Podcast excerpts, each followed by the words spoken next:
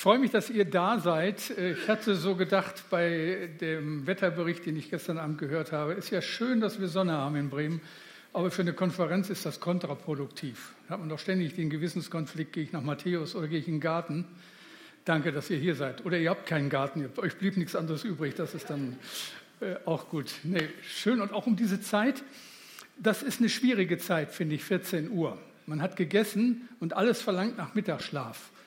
Ich komme aus einer Gemeindetradition, so Mülheimer Verband, das war ja äh, so ein bisschen auch Gemeinschaftscharakter. Wir hatten unsere Stunde, so hieß das, die dauerte aber zwei. Wir hatten unsere Stunde immer am Sonntagnachmittag und in manchen Orten um 14 Uhr. Und ich weiß noch, ich habe im Süden ein Praktikum gemacht und musste dann so in so einer Stunde predigen.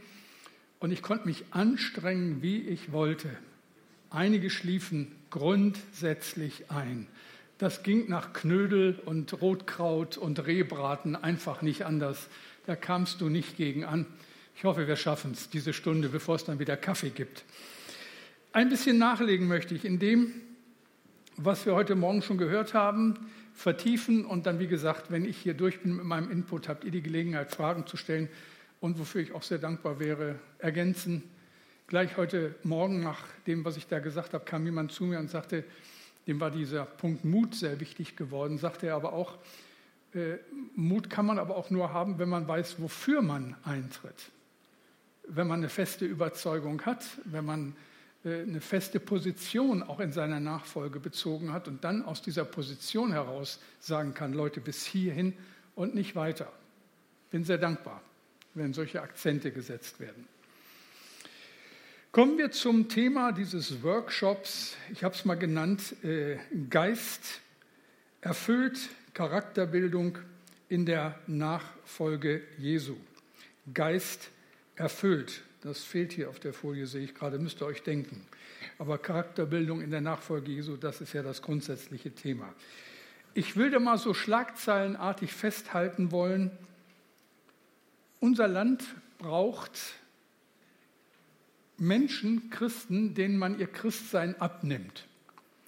Die Kirche leidet fürchterlich unter einem äh, nach außen hingetragenen Anspruch und der damit nicht korrespondierenden Wirklichkeit, die die Leute dann feststellen müssen. Wir haben als Kirche in unserem Land in den letzten äh, 10, 20, 30, 40 Jahren, soweit ich das überblicke, nur Negativzeilen, also fast nur Negativzeilen gemacht.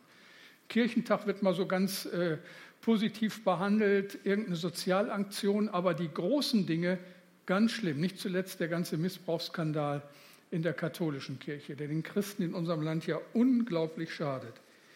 Also, wie viel besser, wenn wir nachhaltig, glaubwürdig mit unserem Herrn unterwegs sind und wenn wir vor allen Dingen, die wir ja immer wieder ganz deutlich auch sagen, aufgrund unseres Glaubenserbes, dass wir Kinder Gottes sind, wenn wir Christsein so leben und darstellen, dass man uns das abnimmt. Ich werde nie vergessen, wie ich mit einem Handwerker ins Gespräch kam, vor vielen, vielen Jahren. Wir sprachen über den Glauben und der sagte, gehen Sie mir weg, gehen Sie mir weg. Ich sage, warum, woher kommt das? Oh, ich habe da in meiner Nachbarschaft einen. Ganz frommer Kerl, geht jeden Sonntag in die Kirche, aber den müssten Sie mal erleben. Das ist der Schlimmste in der ganzen Nachbarschaft. Und ich kriege fast zu viel kriege Pickel, wenn ich sowas höre. Ich denke, das kann es nicht sein. Nicht, dass, dass Leute, die sich den Glauben groß auf die Fahne geschrieben haben, dann über irgendwas, weil ihnen der Vorgarten, der Bürgersteig oder was weiß ich, so viel wichtiger ist, dann so ein Zeugnis hervorrufen. Das sollte so nicht sein. Ich finde, wir sollten Menschen sein, die fröhlich mit ihrem Herrn unterwegs sind und ihm Ehre machen. Ich liebe das äh, Bekenntnis von Westminster, ein uraltes Bekenntnis aus dem 18. Jahrhundert. Da heißt es, die Bestimmung des Menschen besteht darin, Gott zu verherrlichen und sich in Ewigkeit an ihm zu freuen. Und ich habe gedacht, die haben es kapiert. Viel kürzer kann man es eigentlich nicht fassen. Ja, Gott verherrlichen, und wir füllen das natürlich dann mit allem, was nötig ist, aber dann auch der zweite Satz, und sich in Ewigkeit an ihm zu freuen wenn unsere Nachfolge nicht eine fröhliche, freudige Angelegenheit ist, dann können wir alles in die Tonne kloppen. Bei allem, was schwierig ist. Aber es muss uns doch abzuspüren sein, dass wir begeistert mit Jesus unterwegs sind. Also beides. Anspruch, Gott verherrlichen, Verheißung, sich in Ewigkeit an ihm zu freuen, darum geht's. Es gibt eine bekannte Überzeugung, die hin und wieder zitiert wird im Zusammenhang mit unserem Thema, sehe einen Gedanken und du erntest eine Tat, sehe eine Tat und du erntest eine Gewohnheit, sehe eine Gewohnheit und du erntest einen Charakter. Sprich, es dauert. Wir sind unterwegs und wir haben es nicht von heute auf morgen. Wir wünschen es uns schneller. Es gab früher so eine schöne Reklame, die gibt es leider nicht mehr. Äh, die kannte auch jeder. Greife lieber zur HB, dann geht alles wie von selber. Die älteren Semester äh, nicken jetzt. Ich, da erinnere ich mich so an eine Szene in so einem, also so Strichmännchen in einem so einem Wohnzimmer versucht er Tapeten anzukleben, die fallen alle runter, halten nicht. Er zündet sich die Zigarette an und die Tapeten gehen von alleine die Wand hoch. Und das Zimmer erstrahlt in neuem Glanz. Und manche, äh, manchmal hat man so den Eindruck, viele wünschen sich das für das Christsein auch. Nicht? Greife zu, zu dieser Empfehlung und dann geht alles wie von selbst. Vergiss es. Funktioniert nicht. Wir wachsen und es dauert und es dauert ein Leben lang. Nun haben wir heute Morgen schon etwas über Disziplin, über Besonnenheit gehört, unverzichtbare Bestandteile unserer Jesus-Nachfolge. Aber ich möchte mit euch den Vers noch mal genauer anschauen der in 2 Timotheus 1, Vers 7 steht. Denn Gott hat uns nicht gegeben den Geist der Furcht, sondern der Kraft, der Liebe und der Besonnenheit. Was ist das Entscheidende in dieser Aussage? Dürfte einfach mal so laut sagen, wem es gerade einfällt. Was ist die entscheidende Aussage in diesem Vers? Denn Gott hat uns gegeben. Das ist das Entscheidende. Gott hat uns gegeben. Paulus schreibt an anderer Stelle in einem ähnlichen Zusammenhang, Römer 5, Vers 5, denn die Liebe Gottes ist ausgegossen in unsere Herzen durch den Heiligen Geist, der uns gegeben ist. Wieder. Wir halten fest, Gott hat uns seinen Kindern den Heiligen Geist gegeben, den Geist der Kraft, der Liebe und der Besonnenheit. Und der Geist Gottes wohnt in uns weil Gott uns den Heiligen Geist gegeben hat. Und so können wir richtig fröhlich und laut mitsingen. Wen der Sohn befreit, der ist wirklich frei. Ich bin Gottes Kind, ja sein Kind. Übrigens eines meiner Lieblingslieder im Moment. Es wechselt ja ständig bei den vielen schönen neuen Liedern, aber das ist so eins, was ich am liebsten jeden Tag singe. Nicht? Wenn der Sohn befreit, der ist wirklich frei. Ich bin Gottes Kind, ja sein Kind. Ich wiederhole noch mal kurz, was ich dazu heute Morgen gesagt habe. Es geht nicht darum, durch Disziplin und Selbstbeherrschung ein immer besserer Mensch zu werden, sondern es geht darum, Gott zu lieben und ihn zu ehren und das ist nur möglich durch den Heiligen Geist, den Gott uns schenkt, uns, die wir an ihn glauben. Das war zu allen Zeiten vielen Menschen viel zu wenig und viel zu defensiv. Und da war das, was der Volksmund weitergibt, irgendwie attraktiver. Hilf dir selber, dann hilft dir Gott. Da ist ja auch was vieles, da ist viel Wahres dran, aber es greift einfach zu kurz. Wenn wir Veränderung reduzieren auf menschliche Willenskraft. Ich denke, die Voraussetzung für ein authentisches Leben als Christ ist das wirkliche Rechnen mit dem Werk des Heiligen Geistes in uns, das nie aufhört. Es gibt ja nichts Schlimmeres, als wenn jemand zu dir sagt, der dich 30 Jahre nicht gesehen hat, und er will dir ein Kompliment machen, schaut dich an und sagt, du hast dich überhaupt nicht verändert.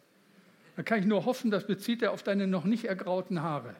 Aber wenn es dein Wesen betrifft, ist das wie eine Ohrfeige. Ich hoffe, ich habe mich verändert. Und zwar zum Guten hin. Und ich hoffe, dass das nie aufhört. Dass das bis zu dem Zeitpunkt geht, wo der Herr sagt, Klaus, jetzt ist genug, komm zu mir jetzt reicht's. Jetzt kannst du hier nicht mehr so viel dazulernen und bevor du irgendeinen Blödsinn machst, komm lieber zu mir und wir beenden die Geschichte hier auf Erden. Das wünsche ich mir von Herzen, dass das so kommt. Deshalb schreibt Paulus ja auch als Mentor seines Schülers Timotheus nicht, Timotheus, streng dich an, gib alles, wir schaffen das, sondern Gott hat uns gegeben den Geist, den Heiligen Geist, der Kraft, der Liebe und der Besonnenheit. Also Charakterbildung und Nachfolge Jesu ist untrennbar mit dem Wirken des Heiligen Geistes in unserem Leben verbunden. Damit will ich rechnen. Jesus, dir will ich ähnlicher werden. Durch die Kraft des Heiligen Geistes. Darum geht es. Ich will von Jesus lernen. Ich will, dass sein Wesen unseren Charakter verändert, meinen verändert. Und das geht sicherlich so weit, dass man sagen muss, Jesus ähnlich werden bedeutet unsere eigentliche Bestimmung entdecken. Und diese Bestimmung hat eine doppelte Bedeutung. Zum einen erfahren wir jetzt und hier Veränderung und zum anderen teilen wir die Hoffnung auf eine Verwandlung, die in Ewigkeit gilt. Das ist für mich sowieso das Größte. Ich arbeite im Moment so ein bisschen daran, dass wir als Kinder Gottes eine ewige Hoffnung teilen. Wir lieben, das, was wir hier erleben, ist nur Vorbereitung auf das, was kommt. Und je länger ich darüber nachdenke, desto faszinierender wird mir der Gedanke. Hier haben wir ein paar Jahre, ein paar viele Jahre, aber das ist nicht alles. Wir werden vorbereitet auf ein Geschehen, das all das übersteigt, was wir uns hier auch nur vorstellen können. Denn dieser Gedanke zieht sich ja durch die ganze Bibel, also beginnt im Alten Testament, aber entfaltet sich im Neuen. Christen sind in erster Linie Nachfolger ihres Herrn mit einer ewigen Hoffnung. Paulus schreibt in 2. Korinther 3, Vers 18. Nun aber schauen wir alle mit aufgedecktem Angesicht die Herrlichkeit des Herrn wie in einem Spiegel. Und wir werden verklärt in sein Bild von einer Herrlichkeit zur anderen, von dem Herrn, der der Geist ist. Wieder ist der Handelnde hier der Heilige Geist. Und was mit uns geschieht, hat die Verheißung der Ewigkeit. Offenbarung 3:21 Wer überwindet, dem will ich geben, mit mir auf meinem Thron zu sitzen, wie auch ich überwunden habe und mich gesetzt habe mit meinem Vater auf seinen Thron. Manchmal haben es die lieben Christen so schwer, sich vorzustellen, wie wird es denn sein? Was kommt denn danach? Und dann stehen solche Sätze in der Bibel wie, wir sind berufen zu Königen und Königinnen, zu Priestern und Königen in Ewigkeit. Ich bin mal gespannt, was Gott mit dir vorhat. Ich bin mal gespannt, wenn wir uns da oben wiedersehen und werden sagen, ach du, was machst du jetzt? Wow, Königin einer Galaxie. König einer Milchstraße, was weiß ich. Schauen wir mal, was da kommt. Muss ich jetzt nicht weiter ausführen. Aber das muss uns klar sein. Hier steht, wir werden in dieser Berufung mit auf dem Thron sitzen, mit herrschen. Ja, die Engel, die jetzt so viel höher sind, als wir uns das vorstellen können, sind dann die, die uns dienen. Nun steht hier verwandelt werden und die Frage ist, das, wollen wir das überhaupt? Also hier, dann sowieso, aber wollen wir das hier? Was bedeutet das, Jesus ähnlicher zu werden? Ich habe schon mal jemanden gehört, der mir, obwohl er gläubiger Christ war, etwas empört gesagt hat, ich kann das nicht mehr hören, dieses Jesus ähnlich werden. Jesus ist Jesus und ich bin ich.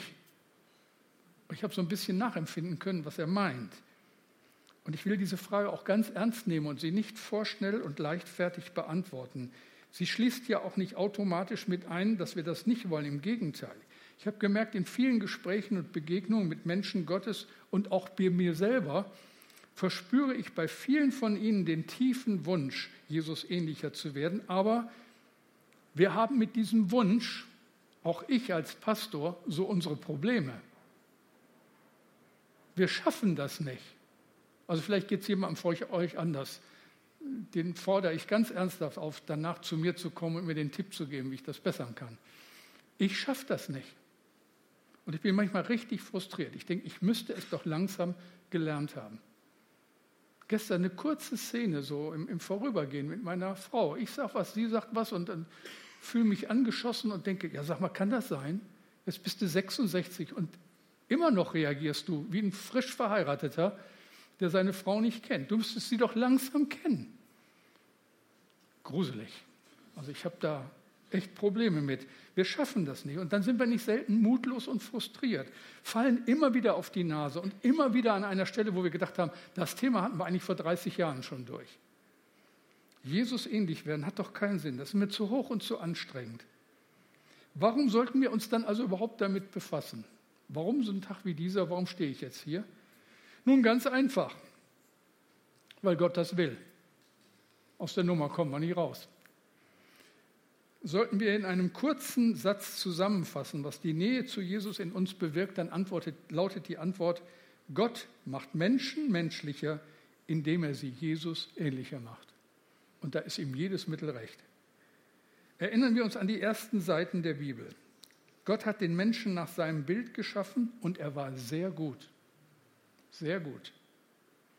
Aber wir haben es gründlich verdorben. Wir haben dieses Bild durch unseren Ungehorsam ruiniert, von Generation zu Generation. Und nun hat Gott alles unternommen, um dieses Bild zu restaurieren. Er tut es, indem er uns verwandelt, verklärt in das Bild Jesu. Und dazu hat er den Heiligen Geist gegeben. Dazu sind wir da. Das ist unsere Bestimmung. Johannes schreibt, wer von sich sagt, dass er zu Christus gehört, der soll auch so leben, wie Christus gelebt hat. Das ist unsere Bestimmung. Und Paulus schreibt in Römer 8, 29, denn die er ausersehen hat, die hat er auch vorherbestimmt, dass sie gleich sein sollten dem Bild seines Sohnes. Das will Gott.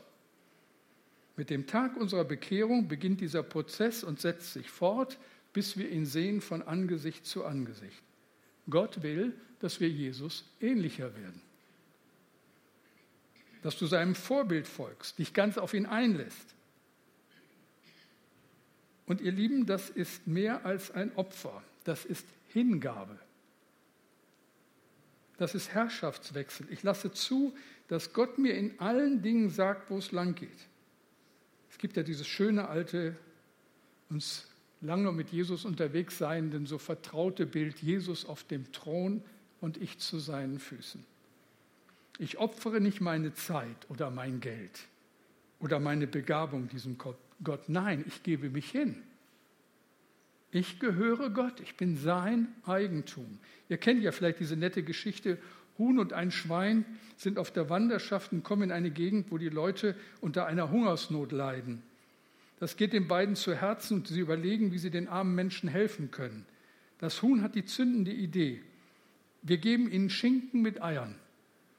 Nach einer geraumen Zeit antwortet das Schwein nachdenklich, für dich ist das ein Opfer, für mich Hingabe. Das ist der bescheidene Unterschied. Hingabe kostet unser Leben. Nicht ein bisschen Jesus, ein bisschen Christ sein. Wäre ja manchmal so viel angenehmer.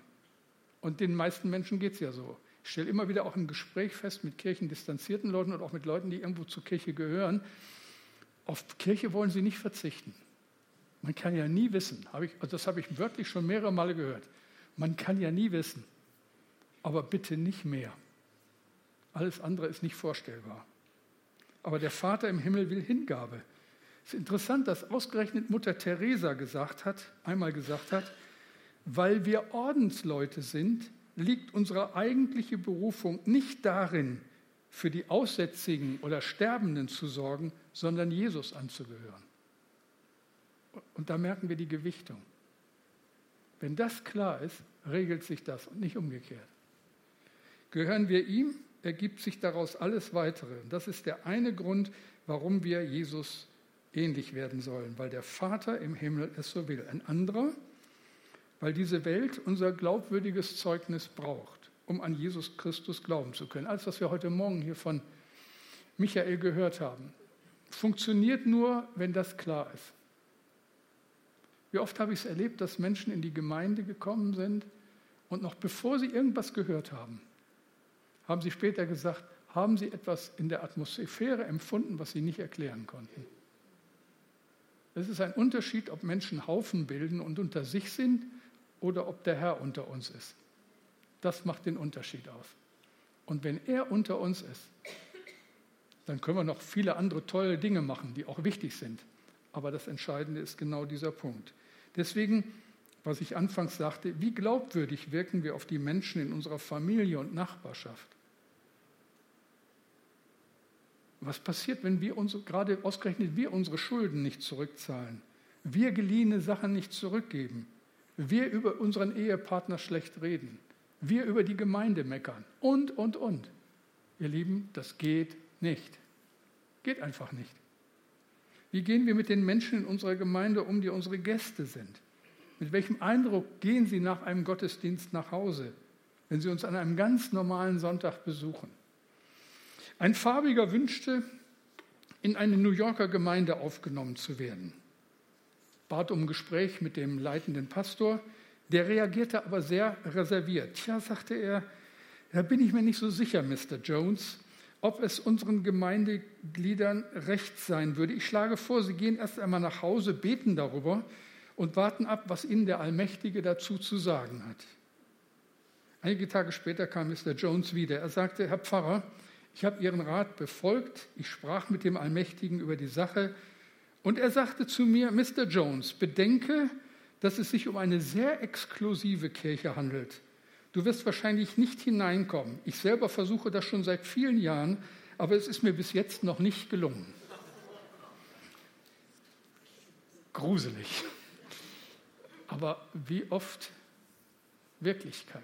Ich werde nie eine, eine Situation in unserer Gemeinde, jetzt kann ich ja von unserer sprechen, das ist kein Problem, ich äh, nehme dann niemand anders in Anspruch, eine Situation vor vielen, vielen Jahren, wir waren aber schon in dem neuen Gebäude in Habenhausen, es ist 20 nach 9, kurz vor halb zehn, unsere große Kirche völlig leer und es kommt jemand rein, der offensichtlich Gast ist. Guckt sich so um, geht dann nach vorne in die vierte Reihe und setzt sich da an den Rand. Okay, ich bin da, er ist da. Die Tür öffnet sich wieder, halb zehn. Eine ältere Dame aus unserer Gemeinde kommt rein, geht durch den Mittelgang, genau auf diesen Platz zu, stellt sich vor die Person und sagt, entschuldigen Sie, aber das ist mein Platz.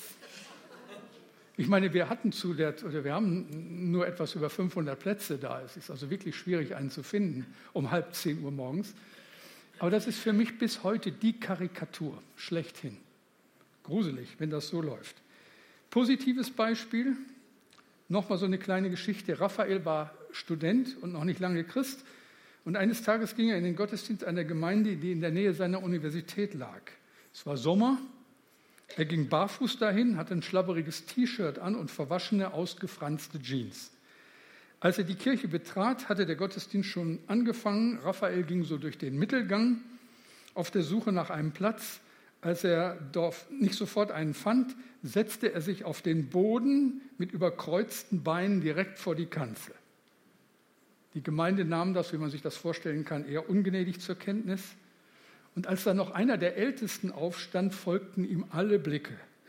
Was macht der jetzt? Der Pastor unterbrach seine Predigt, es war absolut still in der Kirche. Der Älteste ging langsam zu dem jungen Mann hin, hockte sich ein wenig mühsam nieder und setzte sich neben Raphael. Und allen war sofort klar, was er damit bezweckte. Er wollte den jungen Mann mit einbinden in die Gemeinschaft, mit ihm zusammen die Predigt hören und Gott anbeten. Und viele Gemeindeglieder, die das sahen, waren tief bewegt. So oder so kann es gehen, je nachdem, wie die Kultur einer Gemeinde sich entwickeln durfte. Wenn so etwas passiert, bekommen wir ein Ahnen davon, was es bedeutet, ihm ähnlicher zu werden. Und es fällt uns wie Schuppen von den Augen, ja, das würde Jesus tun. Das ist gut und so richtig. Aber wir haben immer noch nicht die Frage geklärt, wie geschieht Veränderung? Hören wir noch einmal auf diesen Vers. 2. Korinther 3,18. Nun aber schauen wir alle mit aufgedecktem Angesicht die Herrlichkeit des Herrn wie in einem Spiegel. Und wir werden verklärt in sein Bild von einer Herrlichkeit zur anderen, von dem Herrn, der der Geist ist. Veränderung geschieht dadurch, dass der Heilige Geist uns die Herrlichkeit Jesu zeigt und aufschließt. Paulus knüpft ja hier an eine Geschichte aus dem Alten Testament an. Am Sinai war Mose Gott begegnet und sein Gesicht strahlte von der Herrlichkeit Gottes. So stark, dass er es vor dem Volk Israel verhüllen musste, weil die es gar nicht ertragen haben. Und so blieb die Herrlichkeit Gottes dem Volk verborgen. Und Paulus sagt, dass das heute nicht anders ist. Die Leute haben eine Decke vor ihren Augen. Sie sehen Jesus nicht und sie haben keine Ahnung von Gott. Das ist die Wirklichkeit, mit der wir es heute zu tun haben. Und nun heißt es in 2. Korinther 4, 2 bis 3, die Botschaft, dass Jesus Christus unsere Rettung ist, bleibt nur für die dunkel, die verloren sind. Diese Ungläubigen hat der Satan so verblendet, dass sie das helle Licht des Evangeliums und damit die Herrlichkeit Christi nicht sehen können. Sie sehen die Herrlichkeit Jesu nicht. Oder sie sehen nicht, was damit gemeint ist. Oder besser, wen sehen sie nicht? Im Johannesevangelium wird berichtet, dass einige Griechen, die sich in Jerusalem aufhalten, mit den Jüngern Jesu ins Gespräch kommen. Und ich lese euch auch das vor. So ein Workshop muss es erlauben, dass man viele Bibelstellen hat. Johannes 12, 21 bis 23. Sie kamen zu Philippus, der aus Bethsaida in Galiläa stammt, und baten ihn, Herr, wir möchten Jesus gerne sehen. Das ist übrigens die schönste Bitte, die ich kenne, so als Evangelist. Das würde ich mir wünschen. Leute kommen in unsere Gemeinde und sagen, Herr Pastor Klaus, Herr Pacher, wie immer Sie mich nennen, wir möchten Jesus gerne sehen. Philippus sprach mit Andreas darüber und dann gingen sie gemeinsam zu Jesus. Und er sagte ihnen, jetzt kommt's, die Stunde ist gekommen, jetzt soll der Menschensohn verherrlicht werden. Was kommt jetzt? Der Menschensohn soll verherrlicht werden. Was kommt jetzt? Wie sieht die Herrlichkeit Jesu aus? Wenig später stirbt Jesus am Kreuz vor den Toren Jerusalems. Sieht so Herrlichkeit aus? Was können wir vorweisen, wenn wir Menschen in unsere Kirchen und Gemeinden einladen? Das Kreuz. Im Grunde genommen nicht mehr, aber auch nicht weniger. Es ist und bleibt ein Geheimnis. Jesus kennenlernen, seine Herrlichkeit kennenlernen, bedeutet den gekreuzigten und auferstandenen kennenlernen. Und wo das geschieht, verändert sich alles. Es ist ein Geheimnis, und ich kann es nicht so beschreiben, wie ich es gerne wollte. An der Stelle werde ich immer sprachlos. Wie soll ich das erklären, was in mir vorgeht? Was mich dann immer wieder so berührt, obwohl es mir so vertraut ist wie nichts anderes. Es zieht sich wie ein roter Faden durch die Geschichte der Kirche und es zieht sich wie ein roter Faden durch die Geschichte unserer Gemeinden.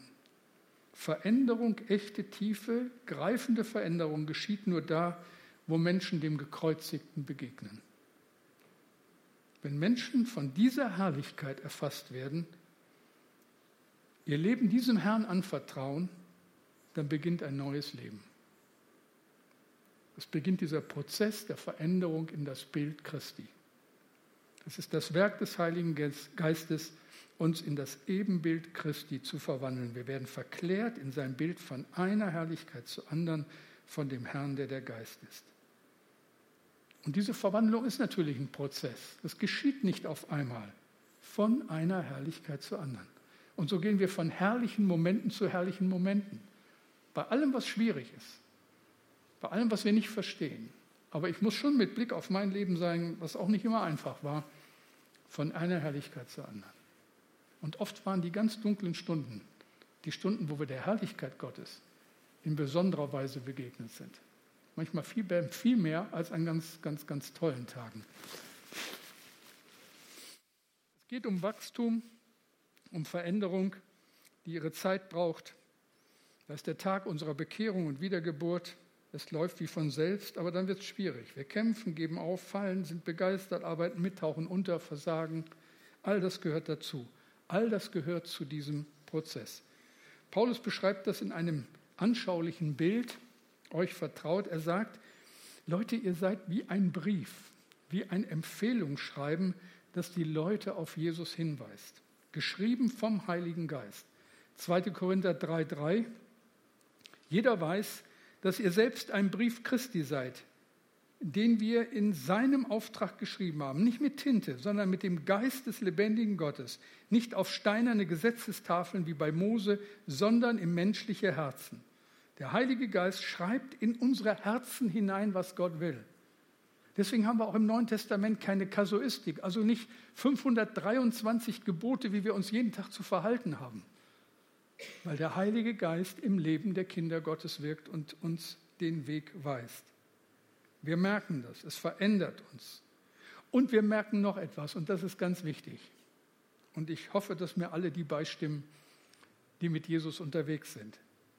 Es tut plötzlich weh, nicht im Willen Gottes zu leben. Der englische Theologe Martin Lloyd Jones hat einmal gesagt, der Schmerz einer christlichen Seele, die vom Satan zur Sünde verleitet wurde, ist unendlich größer als der Schmerz von jemandem, der ohne Unterlass und ohne Gewissensbisse sündigt. Und ich glaube, er hat recht. Es tut richtig weh, weil der Heilige Geist den Willen Gottes in unser Herz schreibt.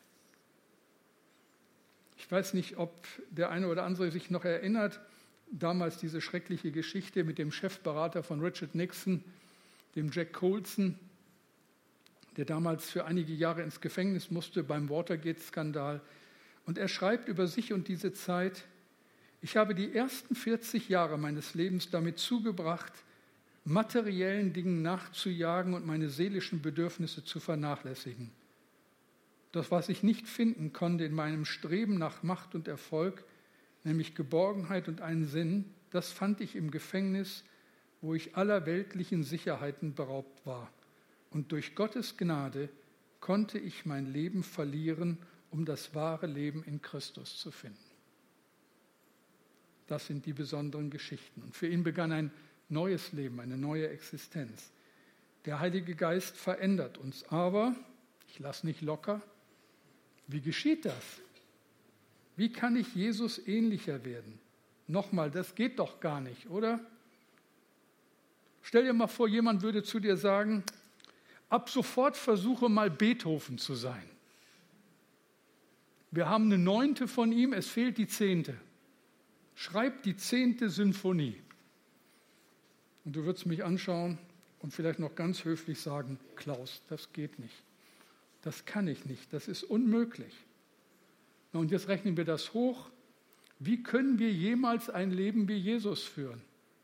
Das ist unmöglich. Schon allein der Gedanke ist lächerlich. Das klappt ja schon bei Beethoven nicht. Ja, wenn der Geist Beethovens uns durchdringen könnte, dann könnte es klappen mit der neuen Sinfonie. Ja, wenn der Geist Jesu uns durchdringen könnte, Punkt, Punkt, Punkt, ja, wenn der Heilige Geist uns durchdringen könnte, dann wäre es doch möglich, oder? Wie schreibt Paulus? Wir werden verklärt in sein Bild von einer Herrlichkeit zur anderen, von dem Herrn, der der Geist ist. Es ist nur möglich, weil der Heilige Geist Realität ist und tatsächlich uns verändert. Es geht nicht darum, Jesus nachzuahmen. Das schaffen wir nicht. Es geht vielmehr darum zu verstehen, dass Jesus durch den Heiligen Geist in uns wohnt und uns über eine lange, lange Wegstrecke verändert in das Bild Christi. Was kann uns Schöneres passieren? Und ihr Lieben, das setzt sich fort durch unser ganzes Leben und es hört auch im Alter nicht auf. Was ist wichtiger als der Wunsch, Jesus begegnen, Veränderung erfahren? Vielleicht noch eine letzte Frage, die gestellt werden muss, bevor ihr fragen dürft was habe ich davon? Ist es nicht viel leichter, sich diesen ganzen frommen Stress nicht anzutun, es so kompliziert zu machen? Öffnen wir das letzte Buch der Bibel, werfen wir einen Blick in die Zukunft. Offenbarung 3.21. Wer überwindet, dem will ich geben, mit mir auf meinem Thron zu sitzen, wie auch ich überwunden habe und mich gesetzt habe mit meinem Vater auf seinen Thron. Noch einmal genau dieser Vers. Was hier und heute seinen Anfang nimmt und diese Zeit so unendlich kostbar macht, was wir hier schon an Freude in der Gemeinschaft seiner Kinder erleben, was wir erleben in den Momenten, wo wir Herrlichkeit Gottes ganz persönlich erfahren, wird sich fortsetzen in Ewigkeit in einer Weise, die wir überhaupt noch nicht überschauen. Verwandlung, Veränderung unseres Lebens nach dem Willen Gottes hat die Verheißung des ewigen Lebens. Und darum geht es, um nicht weniger. Und ich finde, das ist allen Einsatz wert. Es gibt dieses wunderschöne Bild, was mich ein Leben lang begleitet. Zinzendorf als junger Kerl, als Adeliger reist durch Europa, steht in Süddeutschland in einem Museum vor einem Bild, das den Gekreuzigten zeigt sieht dieses Bild, hält inne und das hat wohl das Entscheidende auch in seinem jungen Leben damals bewirkt, sieht das Bild und es packt ihn und er sagt, das tatst du für mich, was tue ich für dich? Und das ist dieses Wunder. Ja, wir erleben die Herrlichkeit des Gekreuzigten und es verändert unser Leben und zeigt Wirkung bis in alle Ewigkeit. Und ich kann nur sagen, was für ein Gott, was für ein Herr. Amen. Durchatmen, jetzt dürft ihr mich gerne mal fragen, was ihr sowieso schon immer fragen wolltet. Oder auch gerne ergänzen.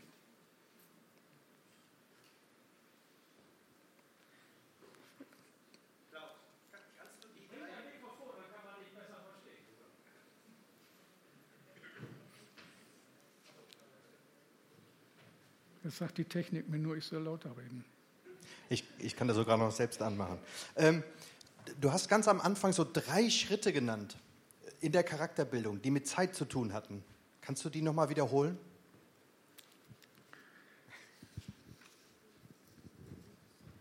Ja, ja, ja, ich habe das auch irgendwo. Papier ist hier duldig. Nee, nee, ich weiß, wo das ist. Ich weiß, ich weiß. Er meinte etwas. Sehe einen Gedanken und du erntest eine Tat.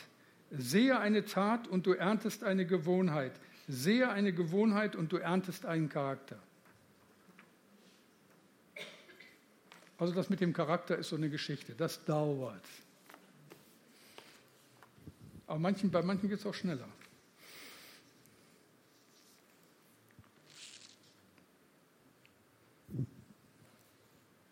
Wer hat?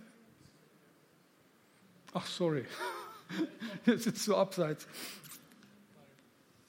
Ja, ich habe äh, so eine Art Meta-Frage, also über die Veranstaltung auch selber. Ich habe selber Pädagogik studiert und dabei unter anderem auch Religionspädagogik, also Einsatz zum Beispiel von Videos, von Theater, von Gruppenarbeiten, Dialogen, also dieses ganze Spektrum kreativer Fülle, das uns ja zur Verfügung steht und das in der Gemeinde im Grunde genommen ja auch eingesetzt wird. Wir haben ja Videoclips und äh, Livebands und das ist ja ziemlich viel. Und wenn man einen Workshop hört, äh, hat man erstmal diese Assoziation, äh, da sitzen irgendwie Leute, arbeiten was aus, haben so Zettel, malen Bilder, dann kommt irgendwie so ein kreativer Prozess und so. Ne?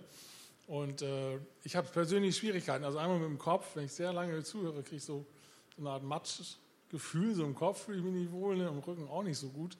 Und da wollte ich mal fragen, wie meinen Sie das so mit modernen kreativen Sachen? Was ist für Sie Workshop? Ähm, ich bewundere alle Leute, die in großer Kreativität, und ich befürchte mal, sie gehören dazu, äh, sowas bewerkstelligen können.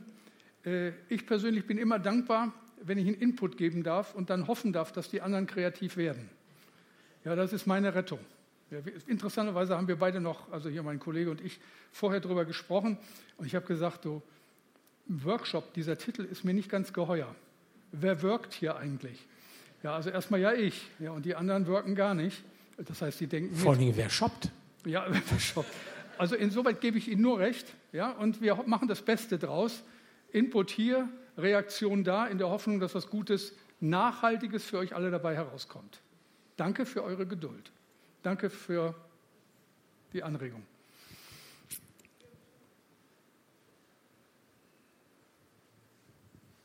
Ich weiß erst bei deiner Reaktion, ob meine Frage abseitig ist oder ob sie genau trifft.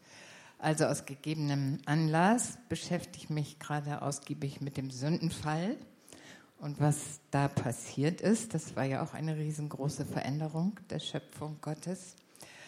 Und als Adam und Eva nun gesündigt haben, da sagt Gott, sie sind nun geworden wie unser einer, weil sie vom Baum der Erkenntnis des Guten und Bösen gegessen haben. Und ich kriege das irgendwie nicht hin, was die Erkenntnis von Gut und Böse, was das aussagt, dass sie äh, wie Gott sind. Also nicht, dass sie Gott sind, sondern dass sie wie Gott sind. Und meine Frage ist eigentlich, ob all das, was du über sich verändern lassen, irgendetwas damit zu tun hat, was da im Sündenfall passiert ist. Also, dass sie geworden sind wie unser einer, sagt Gott. Und dann hat er sie aus dem Paradies gesetzt. Verstehst also, du meine ja, Frage? Völlig, völlig. Ich habe noch nicht drüber gearbeitet, aber was ich so aufgrund all dessen, was ich so weiß oder zu wissen vermeine, antworten würde, wäre, es gibt in der heilen Welt des Paradieses eine Grenze, eine geschlossene Tür, von der Gott möchte, dass sie nicht geöffnet wird, weil es die Fähigkeiten für Integrität und Loyalität des Menschen übersteigt. Also der Baum soll nicht berührt werden, weil dann eine Tür geöffnet wird, wo Gott nicht mehr garantieren kann, dass wir es dann noch im Griff haben. Also sagt er von vornherein Nein. Wenn man dann weiter in der Bibel liest, gibt es immer wieder diese, diese verhaltenen, aber deutlichen Warnungen, Leute, lasst euch nicht mit Dingen ein jenseits des Vorhangs. Der Blick ist uns nicht gestattet. Manchmal bedauern wir das ja. Aber ich glaube, es hängt damit zusammen, dass wir aufgrund unserer Geschäftlichkeit nicht in der Lage sind, damit angemessen umzugehen. Wenn wir jetzt schon einen Blick tun dürften in die jenseitige Welt, würde das mit uns so viel machen, so viel verändern, dass wir unfähig wären, hier zu leben. Und deshalb verbietet das Gott. Und dieses, sie werden, sein, sie werden wie, wie unser eins sein, ist, glaube ich, die Frage der Erkenntnis. Wir müssen ja jetzt dummerweise damit leben, dass wir nicht sehen, was in dieser Welt vor sich geht. Wir leben im Glauben und nicht im Schauen. Aber ich glaube, das hat pädagogische Gründe. Ich sage immer gerne, würde uns Gott hier schon einen Blick hinter den Vorhang erlauben, würden wir es vor dem Vorhang nicht mehr aushalten. Und das hat seine positive Seite, aber auch seine sehr negative Seite. Und die negative Seite war eben die, dass wir jeden Anschluss an die eigentliche äh, Welt äh, unseres großen Gottes verlieren und mit dann entsprechenden Konsequenzen äh, leben müssen. Und die Konsequenz ist ja interessanterweise, dass die Leute raus müssen aus dem Paradies und der Engel des Herrn den Garten verschließt. Also es ist jetzt nicht mehr möglich, nach Übertretung dieses Verbotes zurück, damit das eben nicht passiert, damit wir nicht uns in einer Welt beschäftigen. Ja, das wäre unser Ende gewesen. Anders kann ich es mir nicht erklären. Also so würde ich es versuchen zu erklären.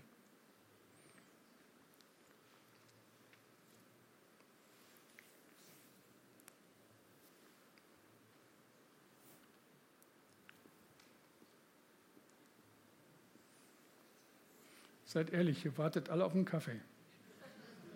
Da ist noch eine Frage. Die Frage ist jetzt ein bisschen abwegig zu dem von heute Morgen, weil jetzt keine andere Frage mehr kam, wage ich es doch jetzt äh, zu fragen mit dem Pastor, der so viel Mut hatte. Äh, wie ist das denn mit ihm ausgegangen? Musste er tatsächlich ins Gefängnis? Nee, nee, nee, nee, nee. Das ist dann, es gibt ja immer so eine, so eine theoretische äh, äh Klageandrohung, was möglich wäre, aber das Verfahren ist gar nicht in die Gänge gekommen. Das hat man eingestellt. In dem Artikel nicht. Das ist dann. Naja. Auf jeden Fall hat mich dieser. Da war ich das erste Mal in meinem Leben mit dem Spiegel versöhnt. Da ist noch eine Frage.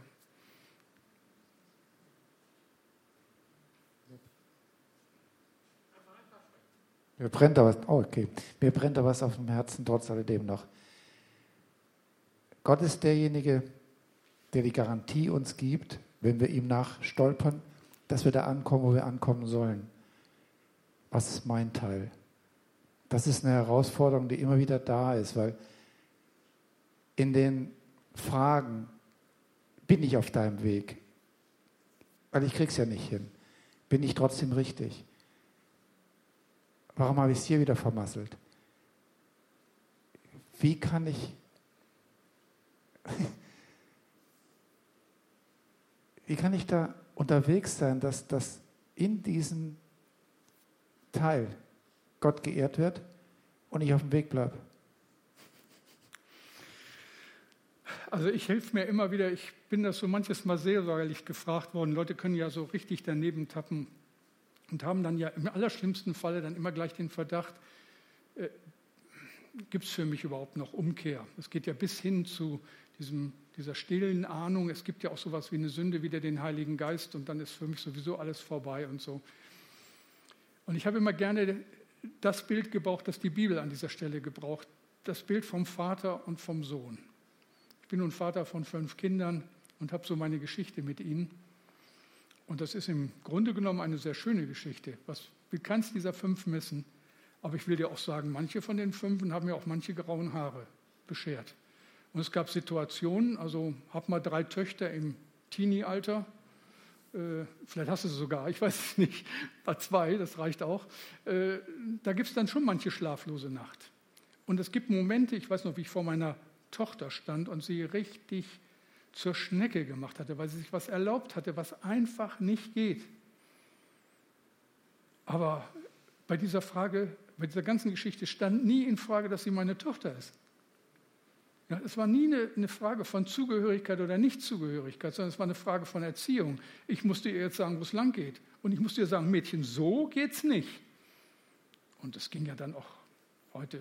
Hat sie mich so lieb und ich habe sie so lieb. Überhaupt kein Problem. Aber in dem Moment war es eine ganz schwierige Geschichte. Und wenn man das, wenn jetzt die Bibel sagt, von Gott kommt alle Vaterschaft, jetzt mal im positiven Sinne, nicht dieses problembeladene Feld, sondern wirklich gute Vaterschaft, alle vorbildhafte Vaterschaft von, kommt von Gott. Oder wenn die Bibel sagt, wenn dein Kind dich um ein Stück Brot bittet, dann gibst du ihm doch keinen Stein. Wie viel mehr euer himmlischer Vater? Ich sage immer so gerne, ich werde im Himmel ankommen, wahrscheinlich humpelnd. Nicht im Dauerlauf, humpelnd, aber ich werde ankommen. Und das ist der große Trost. Von einer Herrlichkeit zur anderen mit all den Einschränkungen und all dem Versagen, aber als Kind Gottes und einem Vater, der mir gesagt hat, wer zu mir kommt, den stoße ich nicht hinaus. Und das gilt bei allem Versagen. Immer und immer wieder. Sonst stände ich nicht hier.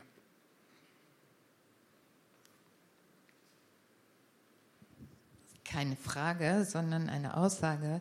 Wenn du humpelst zum Himmel, dann humpel ich auch und alle, die hier sitzen.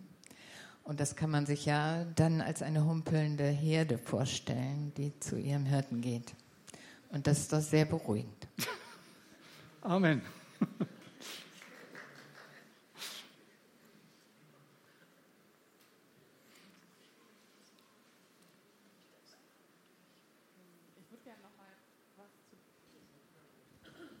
Ich würde gerne noch mal was zu dem Zitat, was du eben äh, gebracht hattest, was, wo da auch noch mal die Nachfrage war, ähm, fragen. Da hattest du ja in dem, in dem dritten Vers quasi gesagt, sehr eine Gewohnheit und sie wird ein Charakter. Ähm, ich frage mich manchmal, ob wir Christen oder wir in unseren Gemeinden und Gottesdiensten eigentlich wirklich die Charaktere von Menschen mit verändern oder mitprägen können. Oder ich frage mich manchmal, was kann ich denn dafür tun, dass jemand im Glauben wächst und in seinem Charakter wächst? Oder andersrum, muss ich mich nur darauf verlassen, dass Gott es schon machen wird? Oder verlasse ich mich zu sehr darauf? Ich kann mich auch ganz entspannt zurücklehnen und sagen, ich habe da eh keine Aktien drin, Gott wird das schon machen. Ähm, glaubst du, dass wir da wirklich an vielen Rädchen drehen können oder dass wir uns eigentlich doch nur im Gebet auf Gott verlassen können? Ich würde sagen, immer äh, im Sinne von heute Morgen, ora et labora. Gott erspart es mir nicht als geistlichem Leiter, als Hirten einer Gemeinde, die Menschen, die mir anvertraut sind, zu prägen. Ich sehe einen Gedanken, ich hoffe, ich ernte eine Tat, ich sehe Taten, gebe Möglichkeiten der Mitarbeit, ich hoffe, daraus wird eine Gewohnheit und dann wird aus einer sich ausprägenden Gewohnheit ein Charakter. Dann hast du eben diese Leute in der Gemeinde. In meiner langen Gemeindegeschichte habe ich im letzten auch davon gelebt und konnte durchhalten, weil ich an meiner Seite Schwestern und Brüder hatte, die diesen Prozess durchschritten hatten und auf die man sich verlassen konnte. Einfach nur verlassen konnte. Man hat so viele Auf und Abs und so viele Begeisterte und weniger Begeisterte und so vieles hin und her.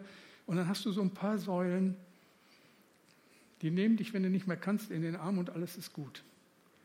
Aber das sind die auch nicht von selbst geworden.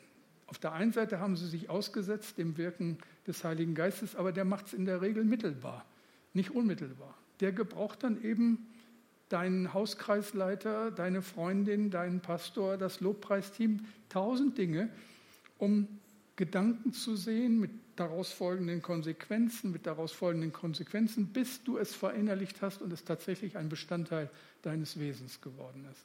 Sodass du dann irgendwann sagst, ich kann gar nicht anders. Also mir geht es das manchmal so. Also bei allem, was schwierig ist. Aber bestimmte Dinge kann ich gar nicht anders, weil ich bin ein Kind Gottes. Und bestimmte Dinge gehen nicht.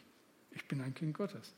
Aber das ist nicht von gestern auf heute passiert, sondern ich habe mich mit, ich denke so richtig, mit 15 Jahren für meinen Herrn entschieden und jetzt bin ich 66. Hat lang genug gedauert und es ist noch nicht fertig. Ja, lieber Herr, wir wollen dir danken für Klaus, für seinen Dienst, auch hier heute bei uns auf dieser Konferenz. Wir danken dir für seinen Charakter. Wir danken dir für das, was bei ihm zu einer guten Gewohnheit wurde, die ihn geprägt hat und zu dem Menschen hat werden lassen, der er auch heute sein darf. Danke, Herr, für den Segen, den wir heute mit ihm erleben durften. Danke, Herr, für den Segen auch der Vergangenheit, auch wo er auch bei uns hier immer wieder gedient hat, in der Gemeinde gedient hat und darüber hinaus. Und danke, die, danke für die Verbundenheit, die wir miteinander haben. Du bist derjenige, der uns zusammenstellt. Gemeinsam sind wir unterwegs. Und dafür wollen wir dir die Ehre geben, wollen dich loben und wollen dir danken und auch für diesen Tag danken und auch für das, was wir mit Klaus jetzt erleben durften. Und wir wollen ihn in deinem Namen segnen, Herr Jesus, und deinen Frieden auf ihn legen. Und wir wissen ihn und seine Esther und die ganze Familie in deiner Hand geborgen. Hab Dank dafür. Amen. Amen. Danke, Klaus. Danke euch. Gott mit euch. Man sieht sich.